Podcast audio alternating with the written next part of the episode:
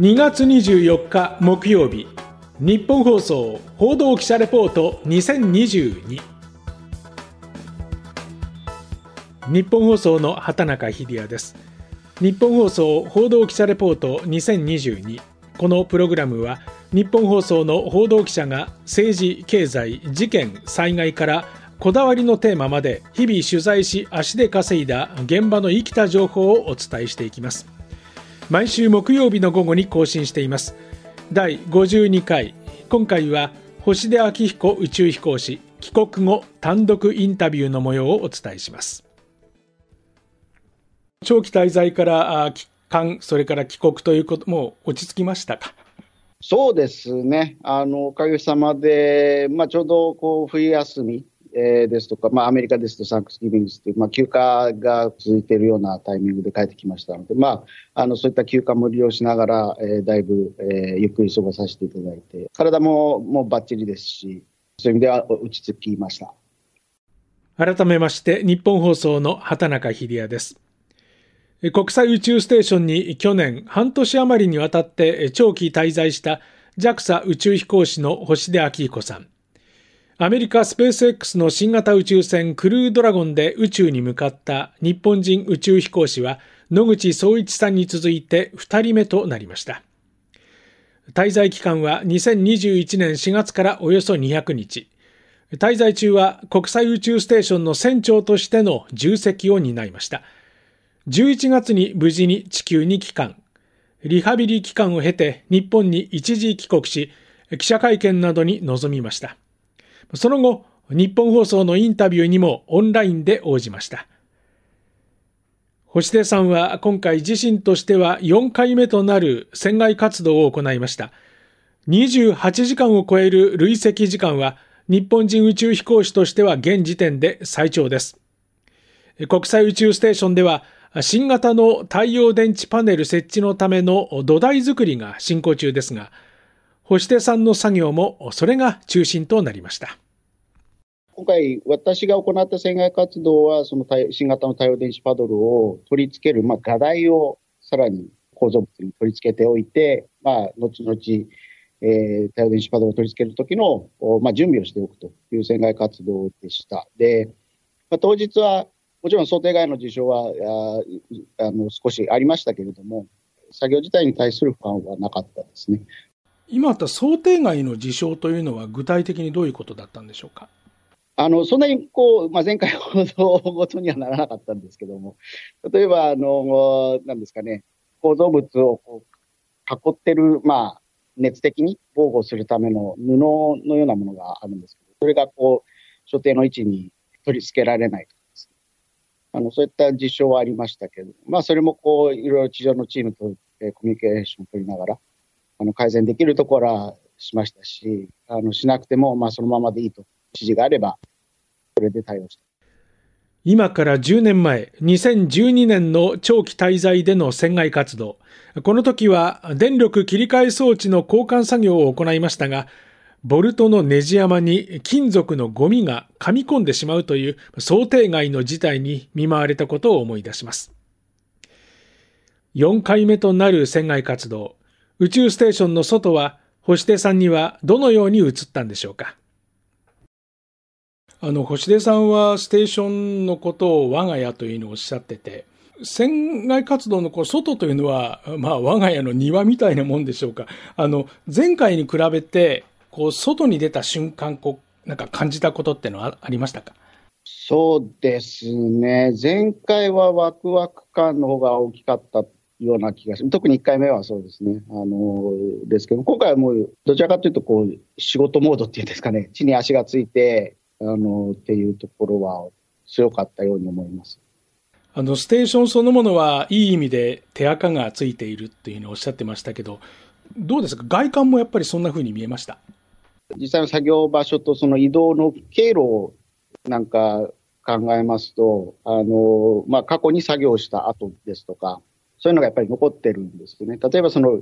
ワイヤーを固爆するために我々、こう、針金のようなものをこうで使うんですけれども、それがこう、いろんなところにこう置いてあってですね、あ、ここで誰かが作業したんだなとか、3回目の船外活動の時に、あの、このエリアには、えー、私も行っているので、それを懐かしく思い思い出しながら、あ、ここ来たなっていうふうに思いながら行ってました。じゃあもうすっかり仕事場って感じだったんですかね。そうですね。なので、まあ、今、畑中さん、あの、庭っておっしゃいましたけども、そんな気もしますね。あまり、あの、外側は意識してはいなかったですけれども、えー、なかなかそで出ることができない庭みたいな感じでしょうか。宇宙空間で地に足がついてというのも星手さんならではの実感でしょう。一方、記者会見では宇宙服が話題になりました。サイズの調整が今後の改善点と話していましたが、インタビューでは具体的に踏み込んでみました。宇宙服の秘密です。記者会見では、あの、現在の宇宙服でこう改善すべき点といいますか、サイズの調整が難しいっておっしゃってたんですけども、やっぱりなんか難しいものなんですか？サイズが決まっている部分、それからそれを調整するためのパーツっていうのはあるんですけども、あのいわゆる、えー、人間っていうのはこう体、個人差があるわけですよね。で、そこにこうぴったり合わせる、まあ、テーラーメイドはできない、設計になってますので、あのできる限りの調整はするけれども、あとは人間が、えー、が宇宙服になれると。やっぱり体調によって体重も変わったりしますし、痩せてスポッと抜けちゃうとか、そんなような心配っていうのはあるんですか、これ？はい、あの痩せる、太るはまあ大きく影響しないと思うんですけれども、あのやはりその背が伸びるんですよね、宇宙行って無重力になると。なので、実は、えー、宇宙行ってその実際に船外活動する前に、今はあのちゃんとフィットチェックをします。うんこれ微調整っていうなんかスペーサーか何かをかましたりとかそういうことなんですか？はい、スペーサーでしたり、あと、あの、まあ、紐のようなものでこう引っ張ってる、引っ張って短くしたり、ちょっと伸ばしたりっていうことができるんですね。で、それは何箇所かあって、あの、膝、肘の位置をちょっとずらすとか、そういった微調整ができるようになってなんか身長伸びたって話、初めて聞いたどれぐらい伸びるもんなんですか？うん、人によるみたいなんですけどね、これも、もう本当に数センチレベルで伸びる人もいますし、はい。あの、それでこう、背中が、背骨が痛いっていう人も出ることもあるそうです。あの、今回のミッションではそういうところは、そういうことはなかったですし、あの、私自身も痛みというものはないんですけれども、やはりそういうことは加味して、いろんな祭事は行わなきゃいけない。宇宙ではムーンフェイスと言いまして、顔がまん丸の月のようにむくんでしまう現象が起きるそうです。しかし背が伸びるというのは初めて聞きました。何でも脊椎の椎間板が重力から解き放たれることで起きる現象だそうですが、なるほど。人間の寸法というパラメーターの中で宇宙服はどうあるべきか、古くて新しい課題と言えそうです。さて、今回の長期滞在では数々の実験も行われましたが、中でも将来の月火星探査に向けた実験も注目されています。月火星探査につながる実験をされたというんですが、まあ、改めてどんなことをされたか教えてください。はい、あのいろいろありますね。あの JAXA の実験では、えー、プロバイオ実験というのを行いまして、これはですね、あのまあ、袋の中で野菜を育てると。今、我々が宇宙ステーションで食べてる宇宙食っていうのは、地上から全部供給してもらってると。無人の補給船に乗せて、えー、届けてもらって、えー、食べるとという形になってますが、これから月、あるいは火星に行きますと、そそのちょっと距離が遠くなる分、そういうこう供給が難しくなるであろうと。でそうするとこう、その場所で自給自足をするといったことも必要になってきます。なので、あの、なかなかこう、ね、広大な敷地で畑を耕すわけにもなかなかいかないので、あのそういう場合にどうするかという研究というのは、まあ、いろんなところで行われていて、今回やったのは、その袋の中でまあ必要な、まあ、栄養素ですね、を供給しながら、あのちゃんと育てることができるかどうかといった実験でした。映画のなんかオデッセイのような、あんな世界来ますかね？そうですね、まあ、ゆくゆくは本当にもうこれから100年、200年後になるかもしれませんけど、ああいう形であの違う惑星で、えーまあ、地上のような農業が営まれるといったことにはなると思いますけれども、まあそこまではまだまだ長い道のりだなというふうに感じています。ちなみに、オデッセイという映画では、マッド・デイモン扮する宇宙飛行士が火星でジャガイモの栽培に成功するというシーンがありましたね。さて、その将来の月、火星探査を担うと見られているのが次世代の宇宙飛行士。JAXA では新しい宇宙飛行士の募集を行っています。受付期間は3月4日の正午まで、文系分野にも門戸が広げられるなど、応募条件が緩和されています。極限の課題をどう解決するか、どのように周りとコミュニケーションを取れるか、そんなことが試されると以前聞いたことがありますが、星手さん、自らの体験も交えながら語ってくれました。あの、今回もやはり新しい募集をかけるということで、どういう試験やるのかなとか、あの時自分が受けた試験はこうだったなとか、あの、っていうのは思い出しますね。それから、やはりあの、一緒に試験を受けた仲間の顔をやっぱり思い浮かべますね。どっちかというと楽しかったっていう方が強いですね。まあ本当にいろんな話をして、いまだにそういった交流っていうのは続いてますし、そういう仲間に出会えた場だったっていうのがすごく印象に残ってます。いろんなでも厳しい課題もあったかと思うんですけど。そうですね。はい。あの、まあ、なかなかこれは、あの、試験する側はいろんなことをこう探りながら課題を与えていたんだろうと想像しますけども、まあ、こちらはもう、もう何も隠せないって言いますか、あの、本当に、えー、頭のてっぺんからつま先まで、中も外も、あの、頭の脳みその中まで見られてる感じだったので、もう素の自分を出してやるしかないかなっていう感じでしたね。ハウツーはないと思うんですけど、自らの経験でこれから目指す人に何か伝えることがありましたらお願いできますか？私自身もどうや、なんで選ばれたのかっていまだに教えていただいてないので、あの、わからないんですけれども、選ばれた後もですね、やっぱりこう長い訓練、えー、宇宙飛行までありますし、えー、そこで後悔しないためにも、あの、まずは、あの、自分のしっかり、えー、素の自分をまあ、アピールしてくれればいいかなというふうに思います。脳みそまで見られる、まあ、直接頭の中を開いてみるわけではありませんが、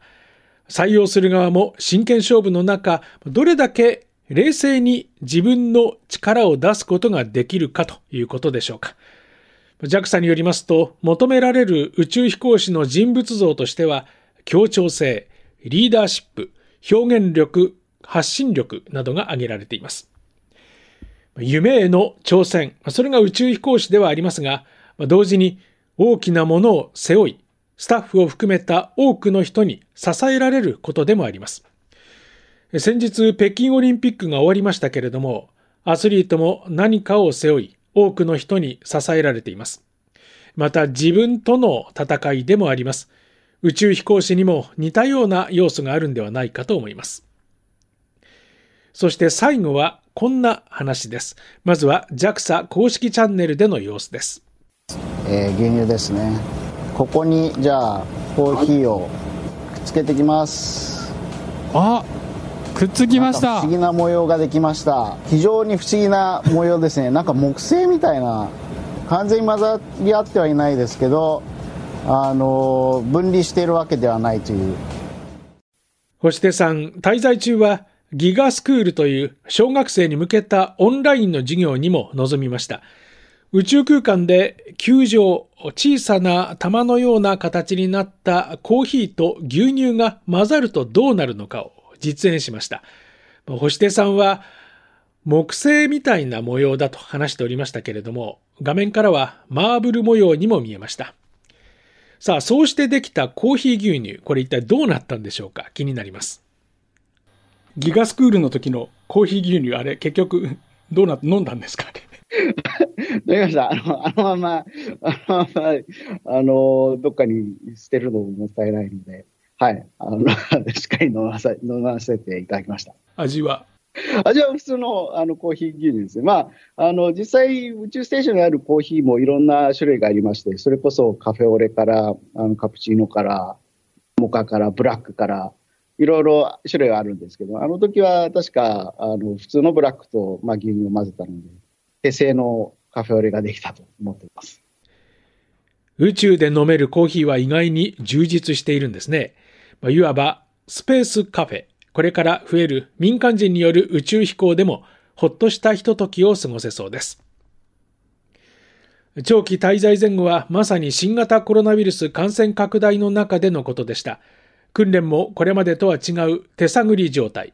マスク着用、人数制限、訓練前後の消毒はもちろんのこと、ありとあらゆる手を使ったと星出さんは振り返りました。また、家族を含めて感染しないように非常に気を配っていたということです。ストレスと緊張感は察するところ、帰国後も友人との再会は控えている状況だそうです。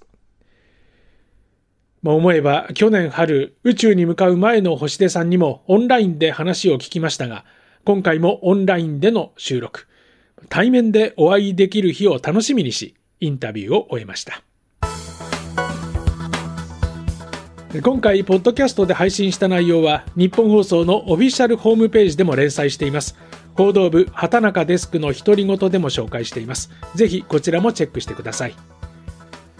日本放送報道記者レポート2022。来週は、藤原貴根記者が、ゴルフシーズン到来、注目のプロゴルファーはと題してお伝えします。今回の担当は、日本放送の畑中秀也でした。お聞きいただきましてありがとうございました。